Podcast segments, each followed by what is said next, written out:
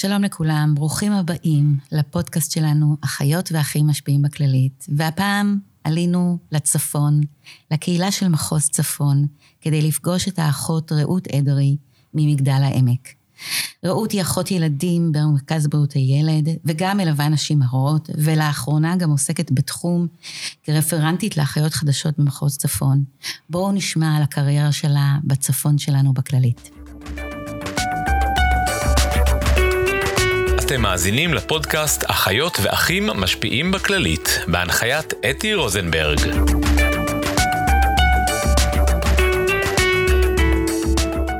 רעות, שלום, מה שלומך? בסדר גמור, מה שלומך, אתי? תודה, אני ממש שמחה שבאת לפגוש אותנו, ורציתי לשאול אותך, להתחלה, איך הגעת למקצוע שלנו? לפני שבחרתי במקצוע, בעצם המקצוע הזה בחר אותי. המקצוע בחר אותך. כן, בפירוש ככה, אני חושבת שכל אחות, המקצוע בוחר אותה לפני שהיא בוחרת בו. אה, אני כעיקרון באתי מבית של חינוך, ההורים שלי אנשי הוראה. אבא שלי היה מורה, ואימא שלי הייתה גננת הרבה שנים. ואני לוקחת קצת אחורה לזיכרונות ילדות שלי. זה אחד מהזיכרונות שאני זוכרת מהילדות שלי, שאחות של אבא שלי פשוט עברה איזשהו דימום מוחי, והייתה במצב צמח. מאושפזת?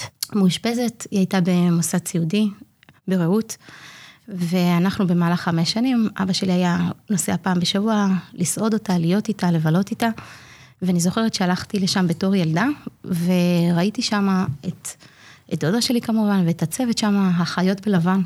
ראית את מי שטיפלו בה? כן, ואני זוכרת בתור ילדה הסתכלתי ואת ה, את כל הסיפור של המסירות, הנתינה, החיבוק הזה. ו... זה עבר לילדה צעירה? זה עבר לי, זה עבר לי, כן, כי אני גם גדלתי בבית כזה של נתינה ושל עזרה, ושזה בעצם הנר לרגליים אצלנו בבית, האמונה שצריך לעזור לאחר ולהיות שם בשביל האחר. אמ, ו, וזהו, ואחר כך כשסיימתי את האולפנה, כמו כל בת אולפנה ממוצעת, החלטתי ללכת לשירות לאומי. והחלטתי לנסות דווקא תחום אחר. אמרתי, אני דווקא אשבור את המוסכמות, ואני אנסה את התחום של הבריאות. הייתי ש... אחרי שגדל במשפחה של חינוך. של חינוך לחלוטין. וזאת הייתה הציפייה. וזו הייתה הציפייה לחלוטין, וכולנו אנשי חינוך, וחינוך זה התרומה המשמעותית. והחלטתי שאני אנסה את התחום השני. עשיתי שנת שירות בבית חולים בנהריה, במחלקה כירורגית, ונתקלתי בעבודת האחיות, הייתי ממש יד לימינה. ופגשתי אחות שהייתה בעצם הסגנית של המחלקה, והיא... זו הייתה מחלקה שבמיוחד התמחתה בסרטן השד, שזה היה הכל ממש בחיתולים לפני המון שנים, ונורא הוקסמתי מהמגע אישי, מההדרכות שליוו, מהיד המלטפת. וידעתי ששם אני רוצה להיות. היא הייתה כמו דוגמה, רול מודל בשבילך? מאוד. וגם האח אחראי שם, זה היה מודל, כי מחלקה כזאת אינטנסיבית, עם הרבה נשים בשעות אחרי ניתוחים, וחלקם עם גידולים, ודברים שנחשפתי אליהם שפשוט לא ראיתי אף פעם. והיד המלטפת הזאת, המילה הטובה הזאת, זה משהו שמאוד מאוד הוקסמתי ממנו. וזה גיבש לך את ההחלטה ללכת לבית הספר לסיעוד? לא ישר, אמרתי, בכל זאת אני אנסה. ניסיתי דווקא תחום אחר בשנה השנייה, הלכתי דווקא לתחום של החינוך המיוחד. אה, ליוויתי... טוב, המשפחה הדומיננטית. וליוויתי ילדה, ש... ילדה ציפי, הייתי במוסד של ילדים של... בסיפי, בחיפה, אבל זהו, ואז ידעתי שזה התחום שאני רוצה. ועשיתי, למדתי בשערי צדק בירושלים, וזה היה שנות, אני ככה מחזירה אחורה, לשנות האלפיים, ששיא הפיגועים בירושלים. נכון. והמגורים היו מעל המיון, כי זה בתוך בניין ככה, ואני זוכרת את עצמי בתור סטודנטית מאוד מאוד מעורבת. בתוך התהליך של הגעת הפצועים בפיגוע? בהגעת הפצועים, בכל המראות האלה שמאוד מלווים, אפילו עד היום, כמה שנים אחורה, אני חושבת שעוד אה, קשה לשכוח. ומאוד הוקסמתי מעבודת המיון, אהבתי את האדרנלין, אהבתי את המקום הזה של להיות שם בשביל המטופל, אה, לתת את העזרה, להרגיש את היעילות הזאת, ונשאבתי לזה. נשאבת להצלת חיים? כן, בפירוש ככה. כשסיימת את הלימודים, היה ברור לך לאן את פונה? אה, לא כל כך. אני, בתור, אה, אני זוכרת את עצמי בתור אחות אה, שמסיימת. אה, תמיד יש איזשהו רצון. אני חושבת, במיוחד אה, בחורה כמוני עם הרבה אדרנלין, להיות דווקא בבתי חולים. ללכת לתחום של המיון, לתחום של, שמאוד אהבתי, שאפילו הייתי מתנדבת שעות שם, כמו שסיפרתי. ודווקא רציתי דווקא את התחום של הבית חולים, אבל לצערי, צפון, בצפון אין הרבה תקנים. נכון. וחלק מההתנסות לסוף הלימודים עשיתי אצלנו בקהילה, ואז קראו לי להתחיל לעבוד בקהילה. בוא נאמר שזו לא הייתה התחנה הראשונה שחשבתי שאני אהיה. זה בעצם היה לא לפי התכנון שלך. לא. לא לפי התכנון שלי, ממש לא, אבל uh, נשאפתי לתחום הזה.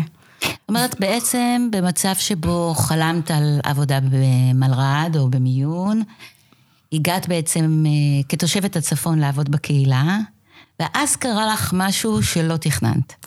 קרה לי משהו שלא תכננתי, אבל אני בן אדם מאוד מאמין, ואני מאמינה שהגורל מכוון את הדברים. והיום, אחרי 20 שנה בקהילה, אני לא רואה את עצמי במקום אחר. רעות, אז בעצם אחות שחלמה על מלר"ד במיון, אדרנלין והצלת חיים, הגיעה לקהילה והתאהבת במה שהקהילה מציעה. את יכולה להסביר במה התאהבת? אמ, בקהילה אני הרגשתי שהקהילה נותנת לי המון. היא נותנת לי המון אה, תמורה נפשית. היא גורמת לי בעצם, הייתה לחפור הרבה בתוך, ה, בתוך הנפש שלי. ולהבין שיש בי הרבה כוחות, שאני לא ידעתי שהם קיימים, כי בבית חולים הרבה פעמים זה משהו טריוויאלי שאת עושה בשגרה, ופה את צריכה להגדיל ראש, יש לך יותר עצמאות, יותר קשר עם המטופלים. משהו שאני לא אומרת שבבית חולים אין, אבל יש פה קשר המשכי. כל יום שאת קמה בבוקר, את מרגישה איזושהי השפעה, שאת נוגעת כל יום מחדש בילדים, במבוגרים, בקשישים, זה הופך להיות מין משפחה, מעין מעגל כזה של משפחה. אמ, את חווה עם האנשים האלה את הרגעים הכי פשוטים בחיים. מהרגעים של השמחה עד הרגעים של העצב, את ממש חלק מתוכם. רעות, מה שאת בעצם אומרת זה שאת אה, אהבת מאוד את הרצף הטיפולי ואת העובדה שאת מכירה את האנשים שנים רבות. זה נכון. אני תושבת מגדל העמק. אני נולדתי במגדל העמק, אמנם לא תמיד התחנכתי במגדל העמק, אבל אה, אני מאוד מאוד מחוברת לאוכלוסייה. ואני חושבת שהאיכות של הקהילה זה שאת הופכת את עצמך להיות חלק מתוך משפחה, מתוך משפחת מגדל העמק. זה נותן לך איזושהי תחושה, את מסתובבת עם תחושה של גאווה, תחושה של סיפוק, שאת איזושהי דמות בשביל המטופלים האלה. מנהיגה בבריאות? מנהיגה בבריאות, שאת הופכת להיות האוזן הקשבת, הכתובת הטיפולית שלהם, אם צריכים להתייעץ, אני חושבת שלהרבה אנשים יש את הטלפון האישי שלי, הם מרגישים חופשי להתקשר, להתייעץ, לשאול. הם מאמינים למה שאני אומרת, הם סומכים על המילה שלי, שזה משהו שמאוד ממנו אני שואבת המון כוחות. וזה נותן לי עוד כוחות קדימה, לדעת שאני רוצה יותר אישית, להשתפר יותר, להעיז יותר, ללמוד, לחקור, כדי שאני אוכל להיות אפילו יותר מקצועית בשבילם, כדי שאני אוכל להיות יותר זמינה.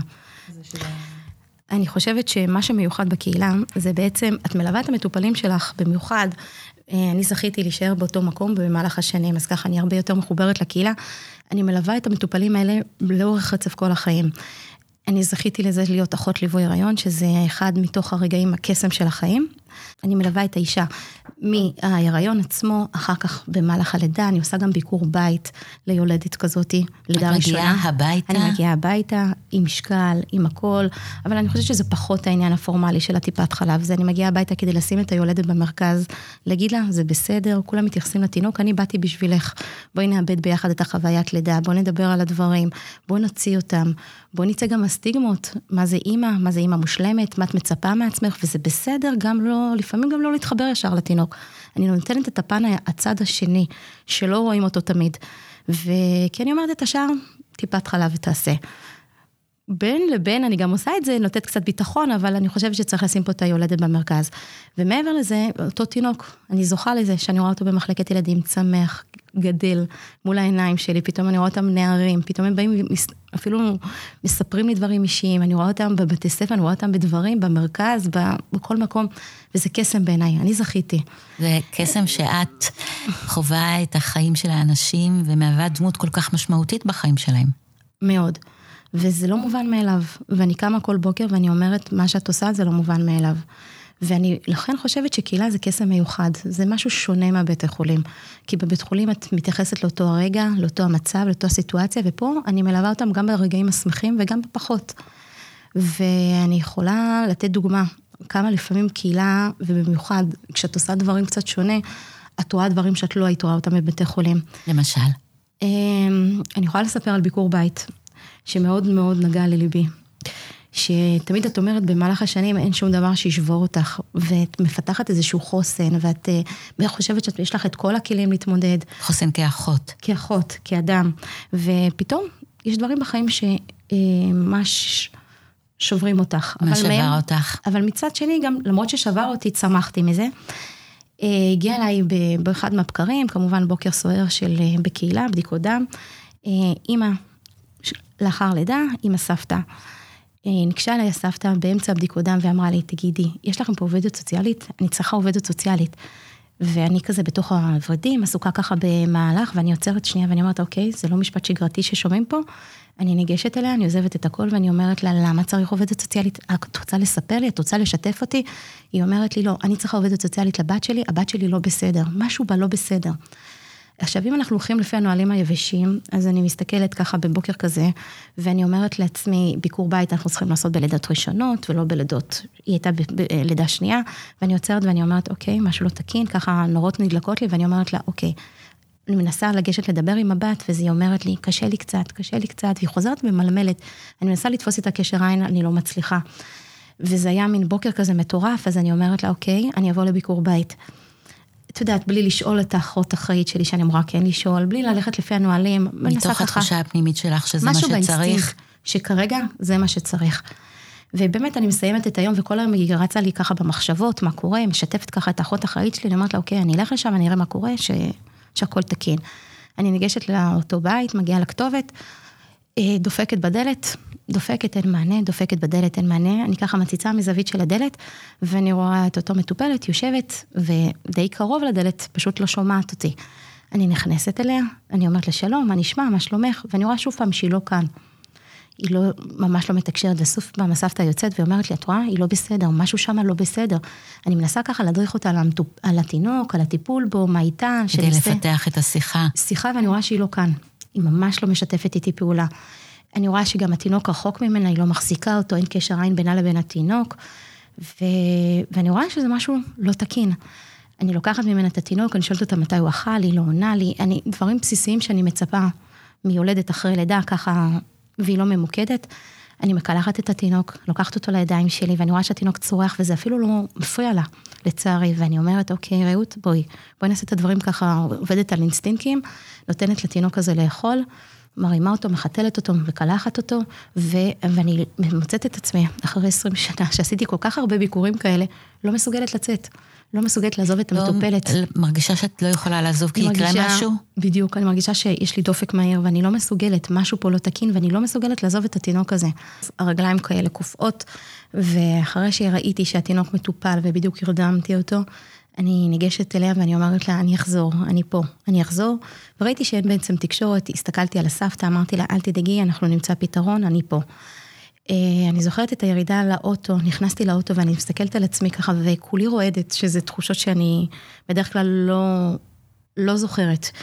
ואני ככה מחייגת לאחות אחראית שלי וכולי רועדת, ואני ממש, הדמעות ככה זולגות מהעיניים שלי, והיא עונה לי, ואני אומרת לה, אני לא יכולה להשאיר את התינוק הזה. אז היא אומרת לי, מה קרה? ואז אני מספרת לה, אני אומרת לה, תקשיבי, חייבים לעשות פה משהו, להכניס פה פקידת סעד, צריך לעשות פה, אי אפשר, אנחנו לא נותנים לתינוק הזה לעבור לילה, ככה לבד. ו... וזה באמת מה שעשינו, הרגלנו, וזה מאוד מיוחד בקהילה. הקשר הזה שיש, זה לא, את לא לבד, את עם מערך שלם, את עם מערך של רווחה, מערך חינוך, אנחנו מאוד מעורבים בתוך הקהילה. הם יודעים גם לפנות אלינו, אנחנו פונים אליהם, וכמובן שאם אני פונה לפקידת סעד וגם לעובדת הסוציאלית של המחוז שלנו, שהיא דרך אגב היא מהממת, קוראים לה שושי, ואני פונה אליה ואנחנו ככה מתארגנים על משהו לעשות, ובאותו, אחרי תוך שעה הגיעה לשם פקידת סעד, מצא פתרון. הייתה שם איזושהי מישהי שישנה איתה במהלך הימים הקרובים, עד שהאישה קיבלה טיפול. ואז אני רואה אותה במרפאה, עם התינוק. את רואה כבר את הקשר העין, את הכל, זה, זה משהו... זה היה אחרי כמה זמן? לקח קצת זמן, אנחנו עדיין המשכנו ללוות אותה, גם בביקורי בית, גם בטיפת חלב. אה, נתנו לה את כל המענה שאנחנו יכולים לתת, גם הרווחה הייתה בתמונה, רופא משפחה, רופא ילדים, וככה נתנו לה עטיפה, לחזור ככה לדרך וכשאני רואה אותה היום במרפאה, זה נותן לך איזשהו משהו. עם קשר טוב, חיים אה, קשר בריאים. טוב, עם חיים בריאים ככל שאפשר.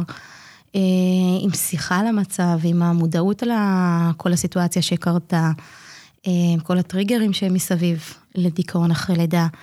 אה, ו- וזהו, וזה נותן לך משהו אחר, שאת יודעת שאת שם, ואת מזהה את זה, את נמצאת ברגעים גם הטובים וגם הפחות טובים. בטוחה שגם היא לא תשכח את זה. אני חושבת שלא. וזה משהו שמיוחד בקהילה, הקשר הזה, האישי הזה, מעבר להכל. כשמישהי הולכת ללמוד סיעוד וחושבת על מסלול בקהילה, מה את אומרת לה? אני חושבת שקהילה זה משהו שנותן לך המון תמורה נפשית. זה נותן לך ככה לחפור תמיד בתוך העומק של הלב שלך, ונותן לך תחושת סיפוק שאת לא יודעת שהיא קיימת בכלל. את אה, חיה, את מניעה את עצמך בעצם מסיפוק כל יום. כל יום הופך להיות לבעל משמעות אחרת מאשר... כל יום אותו. שונה. כל יום הוא שונה לחלוטין. את פותחת את הבוקר, את לא יודעת איך הוא יסתיים. אין איזושהי רוטינה. נכון, יש את הרוטינה הבסיסית מעבר לזה, אבל את לא יודעת עם איזה מקרה תתקלי, מה יהיה, מה נגד מי, מה את צריכה לתת, אל תדגש. וכל יום את חיה את היום האחר, וזה נותן גם כוחות ליום אחר. כי את יודעת שכל יום הוא שונה מאחר. ו... וגם את מבינה שכמו שאמרתי, שאת נוגעת בבני אדם. ואת נוגעת בהם בכל השלבים של החיים שלהם, עצובים, השמחים לאורך כל החיים. מהתינוק עד לקשיש, את גם נחשפת לעולמות מגוונים. ל... לא רק מתמקצעת במשהו אחד, צריכה תמיד ללמוד, את צריכה תמיד להיחשף, כי מטופל הוא מכלול של מלא דברים. וגם את מבינה שיש לך זכות, וקיבלת זכות, והזכות הזאת היא לא מובנת מאליו. להיות שם, תמיד, גם ברגעי הקסם האלה, ולהכיל. ואת יוצאת תמיד עם תחושה של חיוך, ואני חושבת שהדבר המיוחד בקהילה זה הכרת התודה. שהמטופל בא ויש לך את החיבוק הזה האישי, ואני דווקא טיפוס שדי ידועה בתוך חיבוקים, מאוד צומחת מהחיבוקים האלה, ומטופל בא ומחבק אותך ואומר לך את התודה הזה. את נטענת מזה? נטענת לחלוטין. זה אומר, אוקיי, זה הסיבה שאת עושה את זה. ואת עושה את זה טוב, כי אם הוא נתן לך, אמר תודה, והוא חיבק אותך, סימן שרקמת פה משהו. מה עשית עם האדרנלין שלך? אני תמיד מנסה להטעין איתו כל הזמן מחדש, אני לא נותנת לו לשבת על המשמר, ואני חושבת שזה גם הקסם במקצוע שלנו, שצריך כל הזמן להיטען. ועכשיו למשל אני עושה איזשהו קורסים, איזשהו למידה, תמיד לומדת, תמיד חוקרת. אני גם חושבת שהעולם שלנו מאוד מתחדש, שהיום הרבה חדשנות, הרבה מקצועיות, את גם חייבת להתמקצע היום. כדי להיות האוזן הקשבת, כדי להיות הכתובת למטופלים, את חייבת כל הזמן להיות עם היד על הדופק. עכשיו יש לך אה, ג'וב חדש של אה, רפרנטית לאחיות חדשות. את יכולה לספר על זה משהו? כן, אני יכולה לספר על זה, ואני יכולה לקחת קודם כל את, את עצמי אחורה. כי אני זוכרת איך אני הייתי בתור אחות חדשה. אני זוכרת את הדפיקות בלב שהיה לי, את הרעד בידיים שרעדתי, וגם, כמו שדיברנו על אדרנלין, שבאתי עם הכי אדרנלין בעולם, עם מוטיבציה, אני סיימתי עכשיו את הלימודים, אני הולכת לכבוש את העולם, אני אראה לכולם את מה אני יודעת, כמה אני מקצועית, כמה אני הכל. ו... ופתאום נתקלת בדברים שאת לא למדת בבית ספר לסיעוד היבש, המקרים הקלאסיים. ופתאום את צריכה לקיים אינטראקציה בין אישית עם מטופלים, עם, את נתקלת בדילמות, עם אה, כל מיני דברים שאת צריכה להתמודד איתם, ולא תמיד היה לי את הכלים האלה. כי לא תמיד נותנים את הכלים האלה בבתי ספר לסיעוד. ואני חושבת שזה גם בשלות של נפש, בשלות של גיל, ואת לומדת אותם. ולא תמיד יש את האוזן הקשבת הזאתי בשטח. בשטח הרבה פעמים יש בעצם איזושהי תוכנית מובנית לאחיות חדשות, יש, אה, אה, יש אה, מין קליטת אחות חדשה, מובנה לפי חודשים, מה צריך לעשות בחודש הראשון, מה צריך לבדוק מבחינה מקצועית, איזשהו קריטריונים שצריך לעבור אותם, ומבחנים ומבדקים, ומה לראות בשטח, ואיזה מבחן לעשות והכל, אבל לא תמיד שמים דגש על האחות הזאת שפתאום מתמודדת עם חולה סופני פתאום, או עם חולה שהוא, או עם ילד שהוא ילד כרוני לחלוטין. את מדברת על חיבורים רגשיים? אני מדברת במיוחד על החיבורים הרגשיים, ואני חושבת שצריך לתת מקום, כי משם אנחנו מצמיחים דור חדש, ומשם אנחנו מצמיחים דור טוב יותר. אם אנחנו ניתן להם את ה...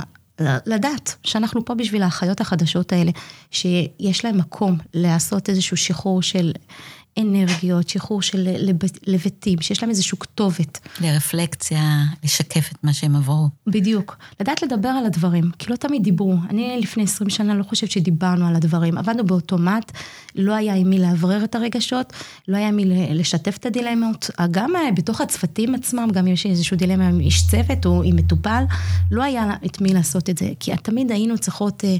לנסות להוכיח, להתמקצע ולעשות את הדברים בצורה אחרת. היום... פשוט גם הייתה תקופה שונה. אני חושבת שזה גם דור אחר. זה דור שלא מוכן לוותר, זה דור שמביע את הדעה שלו, זה דור שקורא היום יותר מה מגיע לו מהזכויות שלו. אה, הוא גם לא מוכן אה, לוותר על המקומות שאנחנו ויתרנו פעם. והוא יודע מה הוא רוצה, זה דור אחר. ולכן אני חושבת שאנחנו צריכים להתאים את עצמנו לדור, וצריך להיות איזשהו מנטור, איזשהו, איזשהו כתובת לדור הזה, שתהיה בגובה העיניים שלהם, שתכיל את מה שהם, ותבין אותם. כי הם רצים יותר מהקצב שאנחנו רצים. וצריך מקסים. משהו לתת את הנקודה הזאת. מקסים. רעות, מי היו המנטורים שלך? לאורך השנים שאני עובדת, אה, נפגשתי עם הרבה מנטורים.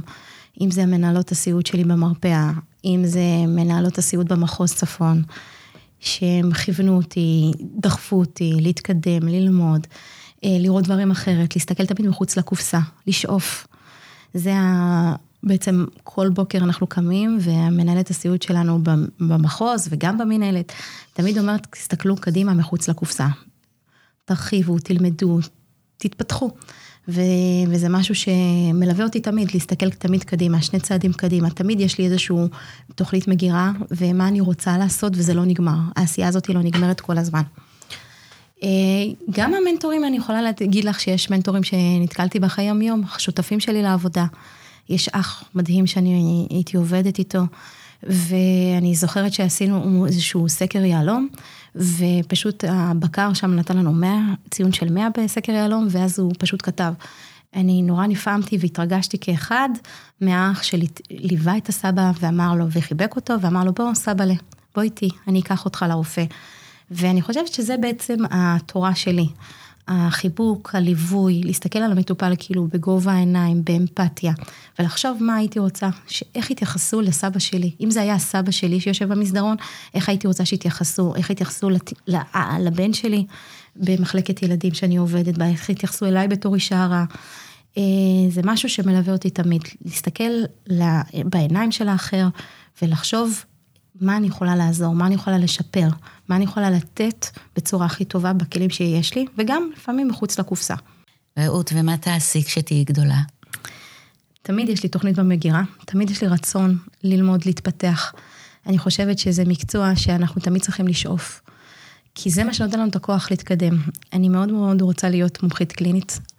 אה, אני מקווה שיתפתחו עוד תחומים בארץ, אני מקווה שיהיה לנו הרבה מומחיות קלינית. אני רוצה שהמקצוע שלנו יתקדם, יקודם.